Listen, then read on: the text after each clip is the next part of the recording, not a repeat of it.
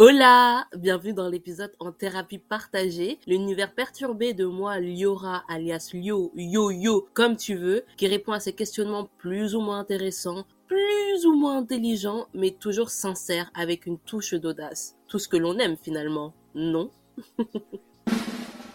La question du jour est est-ce que je souffre de la peur de l'abandon? Eh, tu débrouilles.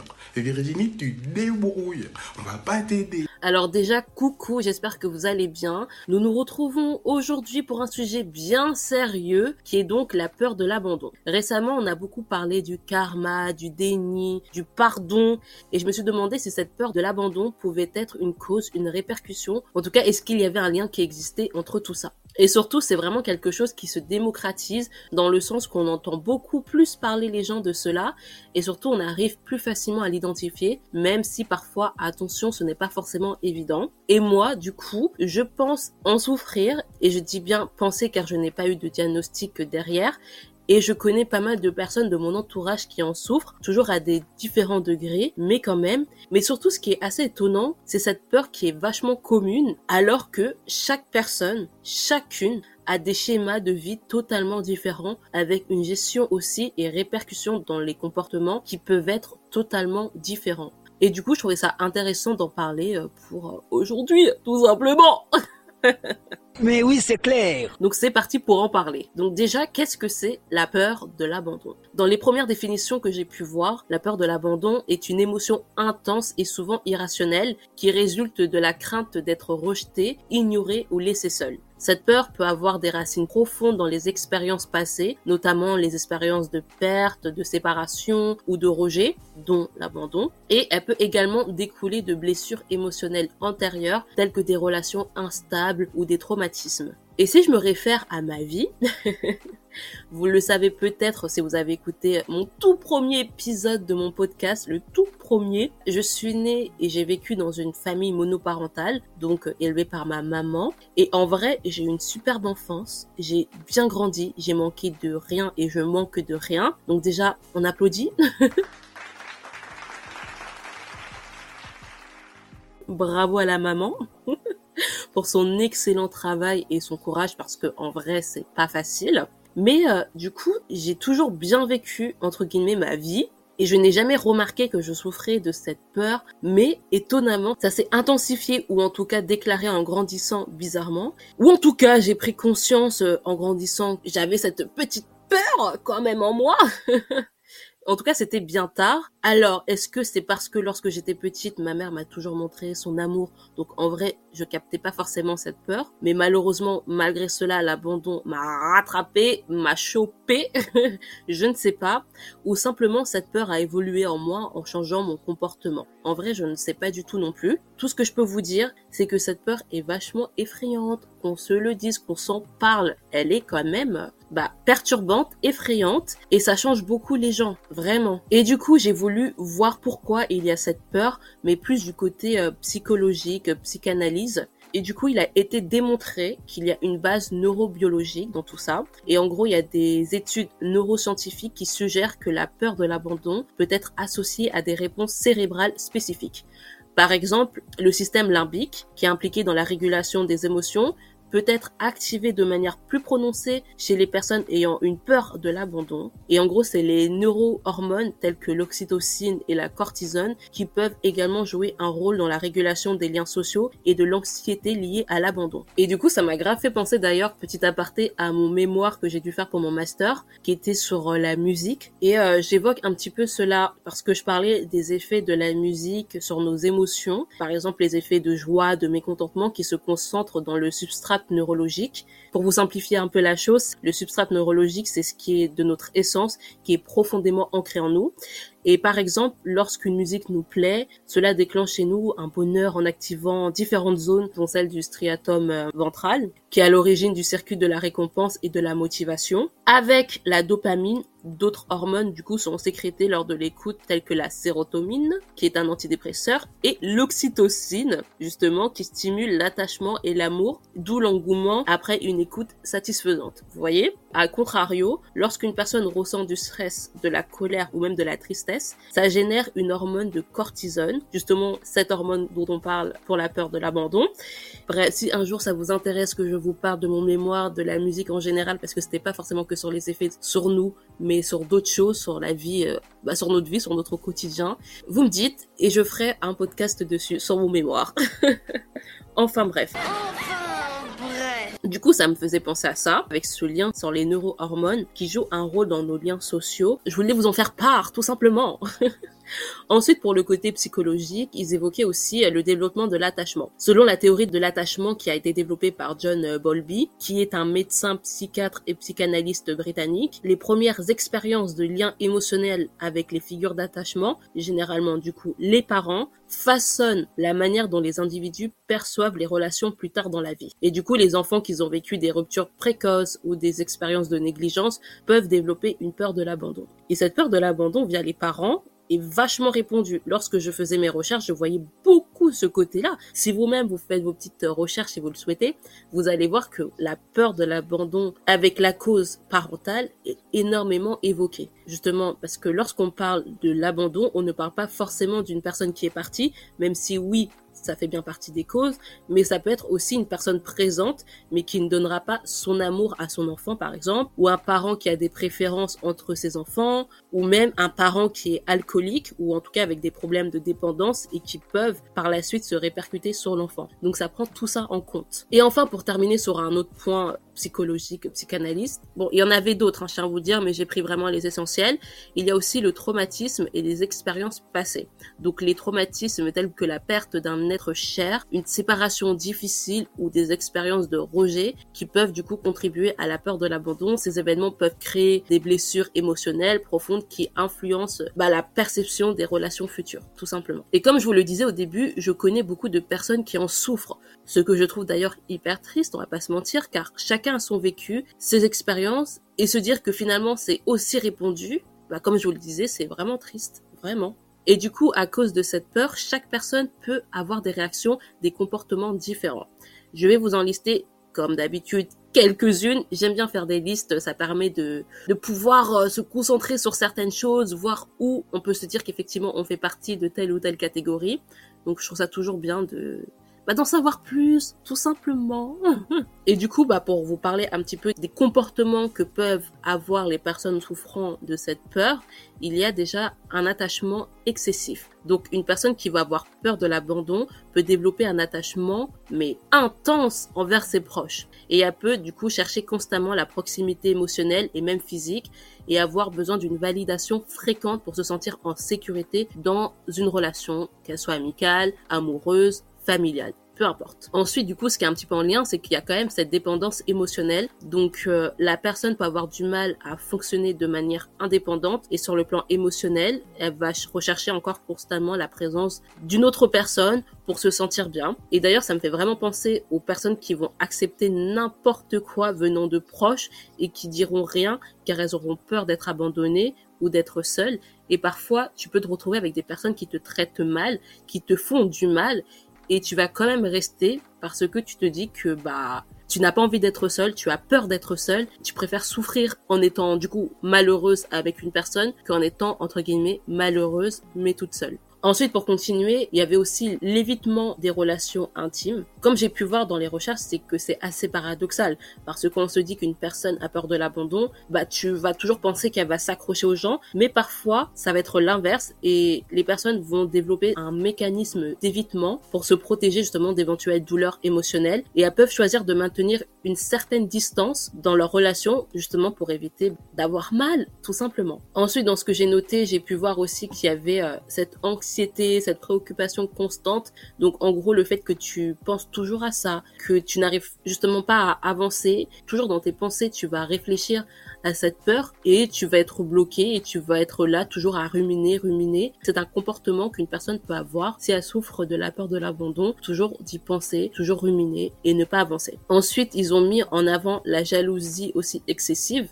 en vrai, quand je vous parle de ces points, à chaque fois, il y a toujours un lien. Il y a toujours quelque chose qui fait que bah tout se rejoint. Mais oui, la jalousie excessive peut se manifester par des sentiments intenses. La personne peut être très sensible aux interactions de, par exemple, son partenaire ou de ses proches, parce que c'est pas forcément que dans des relations amoureuses, ça peut être aussi euh, avec sa famille, avec ses amis.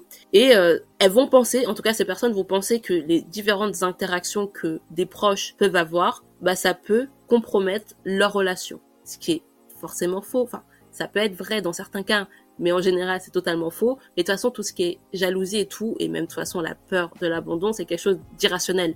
Donc forcément, pour toi, ça va être vrai, mais euh, c'est totalement irrationnel, c'est totalement bah, dans ta tête et tu n'arrives pas à te mettre dans une certaine réalité. Et enfin, dans ce que j'ai pu noter, il y avait aussi euh, la réaction du retrait, donc de l'isolement. Donc c'est-à-dire que comme on a peur d'être abandonné, une personne peut réagir en se retirant émotionnellement ou en s'isolant socialement pour se protéger d'une éventuelle déception. D'ailleurs, ça peut justement faire le lien avec le point sur l'évitement des relations intimes. Comme je vous l'ai dit encore, tout est en lien, tout est corrélé finalement. C'est logique. C'est triste, mais c'est comme ça. Et du coup, j'essaye de voir où je peux me situer dans tout ça. Et je pense que je suis au milieu de, du retrait social, voire émotionnel. Car en vrai, de vrai, j'aime énormément, par exemple, rencontrer des personnes, me faire des nouveaux amis, blablater. Enfin, quand j'ai envie de blablater, parce que parfois, euh, pas du tout, mais vous voyez ce que je veux dire. Mais dans tout ça, je vais pas m'investir de fou. En tout cas, avant, c'était mort, je m'investissais plus du tout, émotionnellement ou même dans le comportement car justement dans le passé j'ai pu le faire et j'ai pu être blessée fois mille. Surtout quand, en fait, le truc qui est compliqué, c'est quand tu vas donner, peu importe hein, la relation, comme je vous dis, que ce soit amicale, familiale, euh, enfin tout, tu peux donner par exemple ton amitié à 100%, mais lorsqu'une personne, je sais pas, va te la donner à 20%, bah tu vas être blessé, tu vas te sentir mal, tu vas sentir cette peur arriver de l'abandon. Tu dis mais pourquoi moi je me mets à 100% et la personne on a rien à faire de moi. Encore une fois c'est quelque chose de totalement irrationnel, mais bon déjà oui et non dans le sens que si vous voyez qu'une personne, peu importe la relation, s'en fout un peu de vous, partez en fait. Ça, c'est pas irrationnel. C'est juste, à un moment donné, arrêtez de vous faire prendre pour des débiles, partez. Mais bref, après, forcément, on peut pas mesurer quand je vous dis 20%, 100%, mais vous voyez ce que je veux dire. C'est pas mesurable, mais vous avez l'idée en tête. Et quand cette chose-là arrive, que ça soit du coup ami, proche euh, ou même début d'amitié, c'est vraiment horrible et ça intensifie cette peur. Et aujourd'hui, enfin franchement, c'est no way, c'est hors de question que ça arrive. Après, forcément, personnellement, j'essaye de trouver un juste milieu car en vrai, comme je vous le disais, il y a une période carrément, j'en avais rien à faire pour rester poli des gens, tellement que je voulais me protéger et bloquer toutes mes émotions, j'en avais strictement rien à faire. Je pense que c'est la folie de dire ça, mais euh, j'avais un blocage. Mais moi-même, je m'en rendais pas forcément compte. Je me disais, bah, c'est normal. Après, je m'en fous, je m'en fous. C'est comme ça. Mais non. pas du tout, madame. Ce n'est pas normal. Et aujourd'hui, j'ai encore évolué. Enfin, je pense que, en vrai, je pense qu'aussi on apprend avec les gens qu'on rencontre, nos familles, même notre évolution personnelle. Forcément, on n'est plus les mêmes personnes qu'on était quand on était plus jeune. Et c'est un cycle, en fait. on évolue. Et aujourd'hui, je vais plus me concentrer sur les gens que j'aime et qui me le rendent. et même les gens que j'apprécie de fou, que ça soit, comme je vous l'ai dit encore, ma famille, mes amis, peu importe. Même les amis moins proches, parce que faut juste faire un juste milieu. Enfin, il y a des gens que tu vas être moins proches, mais c'est pas pour autant que tu ne vas pas les apprécier et que par exemple tu vas pas apprécier sortir de temps en temps avec eux, ça n'a rien à voir. Mais du coup, faut juste simplement arriver à trouver en fait le juste milieu à tout ça et à essayer de sortir de ce schéma, en tout cas de ces comportements liés à cette peur qui peut du coup te freiner dans ta vie et avoir des répercussions hyper négatives. Et je pense que du coup, c'est pour ça qu'aujourd'hui, je suis plus direct, moins apte en tout cas à accepter certains comportements bizarres de personnes. Car encore une fois, lorsque vous souffrez de la peur de l'abandon, vous ne pouvez pas accepter les personnes négatives, blessantes et qui peuvent vous remettre dans ce schéma et qui peuvent tout simplement vous nuire mentalement, même physiquement. Ce n'est pas possible quand on a cette peur d'accepter certaines choses. Faut qu'on se le dise. Parfois, on n'arrive pas à faire autrement, mais déjà, la chose la plus importante, c'est déjà de prendre conscience de ça et de pouvoir dire stop à ces personnes qui peuvent vous remettre dans ce cycle de peur de l'abandon. Tout simplement parce que déjà, c'est important si vous souhaitez avancer. Voilà. Et encore une fois, c'est un problème qui arrive à différentes personnes avec euh, différentes euh, vies, différents quotidiens. Pour prendre un autre exemple d'une amie à moi qui souffre de cette peur, elle, par exemple, dans son comportement, elle va créer une certaine dépendance intense avec ses relations amoureuses. Sans rentrer dans les détails, elle, elle a vécu vraiment avec ses deux parents, mais avec l'un des parents qui était alcoolique. Mais du coup, elle va toujours s'entourer, et ce que je trouve vraiment triste, mais elle va toujours s'entourer de personnes qui sont aptes à l'abandonner, qui sont aptes à lui faire du mal. C'est comme si elle sentait qu'une personne pouvait lui faire du mal et qu'elle se disait ok c'est bon je vais avec cette personne et elle n'arrive pas à couper ce schéma et franchement c'est horrible parce que t'as beau pouvoir être présente pour cette personne mais quand ces schémas sont tellement ancrés en toi bah c'est très compliqué de pouvoir s'en défaire si tu n'es pas par exemple suivi. Et c'est vraiment encore une fois quelque chose qui peut arriver et qui arrive régulièrement, c'est toujours aller vers des personnes qui sont aptes à t'abandonner ou en tout cas qui sont aptes à te faire ressentir cette peur et c'est comme une boucle sans fin. Et du coup, je voulais voir si on pouvait en guérir. Donc j'ai encore fait mes recherches comme d'hab. ah, c'est marrant. Donc déjà, la peur de l'abandon peut être traitée et gérée bien que la guérison puisse varier d'une personne à l'autre. Il est important en vrai d'aller voir un professionnel.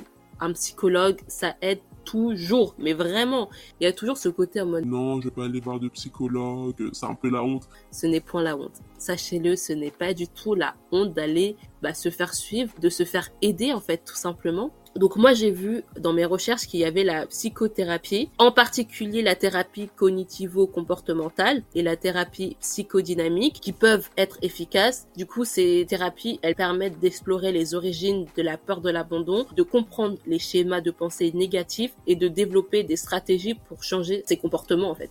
Ensuite, j'ai vu qu'il y avait la thérapie de l'attachement, comme on en parlait au début, que l'attachement était lié avec les parents. Et il y a une technique de pleine conscience qui peut aider à développer une conscience accrue de ses propres émotions et à réduire l'anxiété et améliorer la tolérance à l'incertitude, ce qui peut être justement utile pour surmonter bah, cette peur. Ensuite, qui est un petit peu moins dans le côté professionnel, mais quand même un petit peu, vous pouvez, si vous souhaitez en tout cas avancer, aller à des groupes de soutien voilà, participer à des groupes qui peuvent offrir une plateforme pour partager des expériences similaires, obtenir des conseils et recevoir bah, justement un soutien émotionnel. Le sentiment en vrai d'appartenance à un groupe, ça peut aider à réduire la solitude et l'isolement et se dire que effectivement nous sommes pas les seuls à ressentir cette peur et qu'on peut avancer en fait ensemble et que ça va aller. Et du coup, en soi, j'ai quand même voulu voir si on pouvait s'aider soi-même. Est-ce que on peut se guérir soi-même de la peur de l'abandon? Mais t'es pas net Et j'ai vu certaines choses et il parlait d'auto-observation, donc en gros de prendre le temps de s'observer soi-même, d'identifier les schémas de pensée négatifs, les réactions émotionnelles, les comportements qui sont liés à la peur de l'abandon. Ensuite, il parlait de l'éducation, donc d'apprendre davantage sur la peur de l'abandon, de ses origines possibles et des mécanismes qui la maintiennent en fait, et du coup comprendre ce qui se passe au niveau psychologique qui peut peut-être aider à rationaliser les émotions et à trouver des moyens de les gérer. Ensuite, j'ai vu aussi la pratique de la pleine conscience, donc par le biais de la méditation, d'autres techniques qui peuvent aider à développer une conscience accrue de l'instant présent, qui peut peut-être en tout cas réduire l'anxiété et anticiper euh, bah, cette anxiété liée à l'abandon en ramenant l'attention à l'instant présent comme c'est peut-être compliqué en tout cas de s'aider soi-même, ils mettent en avant le côté de faire un journal. Donc euh, chaque jour, de prendre son journal et d'exprimer nos pensées, nos émotions et identifier en tout cas les schémas récurrents dans nos pensées qui peuvent peut-être nous aider à suivre les progrès. Peut-être au début vous serez en mode ah je suis triste, je suis énervé, j'ai peur. Et au fur et à mesure vous verrez peut-être votre évolution avec je sais pas peut-être des pensées en mode ah je suis heureuse aujourd'hui, j'ai fait ci, j'ai fait ça, ça m'a permis de faire ci, de faire ça. En tout cas, ça peut être une solution si vous souhaitez avancer par vous-même. Ensuite, il parlait aussi du développement de l'estime de soi, donc travailler sur l'amélioration de votre estime. Ensuite, de l'établissement de limites saines, donc apprenez, mais c'est encore important, mais vraiment apprenez à établir des limites saines dans vos relations. Cela peut aider à un équilibre entre l'intimité émotionnelle et le maintien de l'individualité. Donc apprenez, en tout cas essayez d'avoir des relations saines. Vraiment, c'est important. Mais je pense que même pas forcément pour cette peur de l'abandon, pour différentes choses dans la vie, il est important d'avoir des relations saines. On ne peut pas vivre, on ne peut pas avancer lorsque nous avons des relations malsaines, des relations qui nous empêchent encore une fois d'avancer. Ce n'est pas possible. Donc je pense qu'il est vraiment important de pouvoir identifier déjà ces relations et ensuite dire stop tout simplement. Et même si parfois c'est pas forcément très très très simple, il faut penser à soi. À un moment donné, à chaque fois, je pense que je vais vous le dire, il y a toujours, encore une fois, un juste milieu, hein, quand je dis il faut penser à soi, mais pensez à vous. Si vous voyez que ces relations vous font du mal, vous empêchent encore une fois d'avancer, arrêtez. Voilà. Ensuite, dans ce qui a pu être évoqué, ça fait encore le lien avec un groupe de soutien, c'est qu'il faut rechercher le soutien social. N'ayez pas peur de partager vos préoccupations avec des amis de confiance ou même des membres de votre famille. Le soutien, ça peut vraiment aider. Déjà, quand on se confie à des gens qui ont une écoute attentive et encore une fois bienveillante, je dis encore une fois parce que j'en ai déjà parlé dans un ancien épisode de mon podcast, ça peut vraiment permettre d'avancer. Ça peut vraiment même permettre de mettre le doigt, de pointer le doigt sur quelque chose qui ne va pas, sur quelque chose peut-être que qu'on a besoin pour pouvoir avancer. En tout cas, c'est bien de pouvoir échanger avec des personnes qui auront bah, cette écoute attentive et bienveillante. Et enfin, ils avaient mis en point de faire des exercices physiques. L'activité physique régulière est liée à une amélioration du bien-être émotionnel. L'exercice libère des endorphines qui peuvent aider à réduire le stress et l'anxiété. Je rajouterais même écouter de la musique. Genre vraiment la musique. Encore une fois, je pense que je vous ferai un épisode sur mon mémoire sur la musique, mais la musique, ça aide vraiment je pense que vous vous rendez pas compte, mais la musique, ça peut aider dans différentes thérapies, ça peut aider, que ça soit dans l'émotion, que ça soit sur le physique. C'est, quelque chose, mais incroyable. Vraiment, euh, team musique à 100%, moi.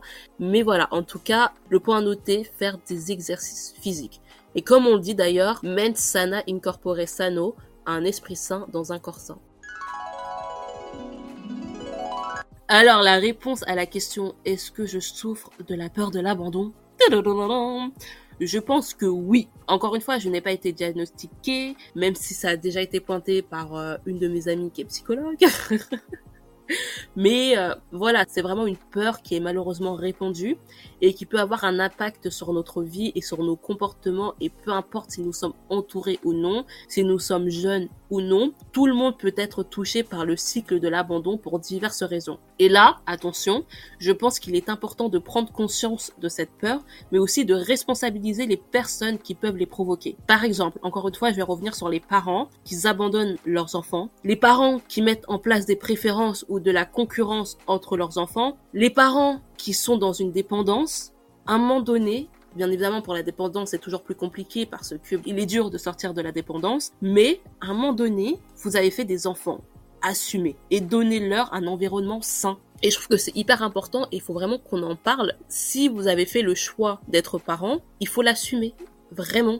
En tout cas, surtout si vous avez la possibilité de leur donner un environnement sain, si vous avez la possibilité de pouvoir les élever correctement, parce que parfois c'est très compliqué. Hein. Je vais pas rentrer dans diverses situations. Et si vous souffrez par contre de dépendance, faites-vous suivre, faites-vous aider c'est quelque chose de très général, mais arrêtez de faire des enfants si vous ne pouvez pas les assumer ou si vous avez des comportements limites. Parce que en vrai, les personnes comme ça qui agissent de la sorte le savent au fond d'elles qu'elles sont pas faites, en tout cas pour être parents, ou en tout cas qu'elles ont des comportements qui peuvent par la suite nuire à leurs enfants. Je pense. Il y en a forcément, c'est très inconscient, mais il y en a qui en sont très conscientes. Arrêtez, ne faites pas d'enfants, tout simplement.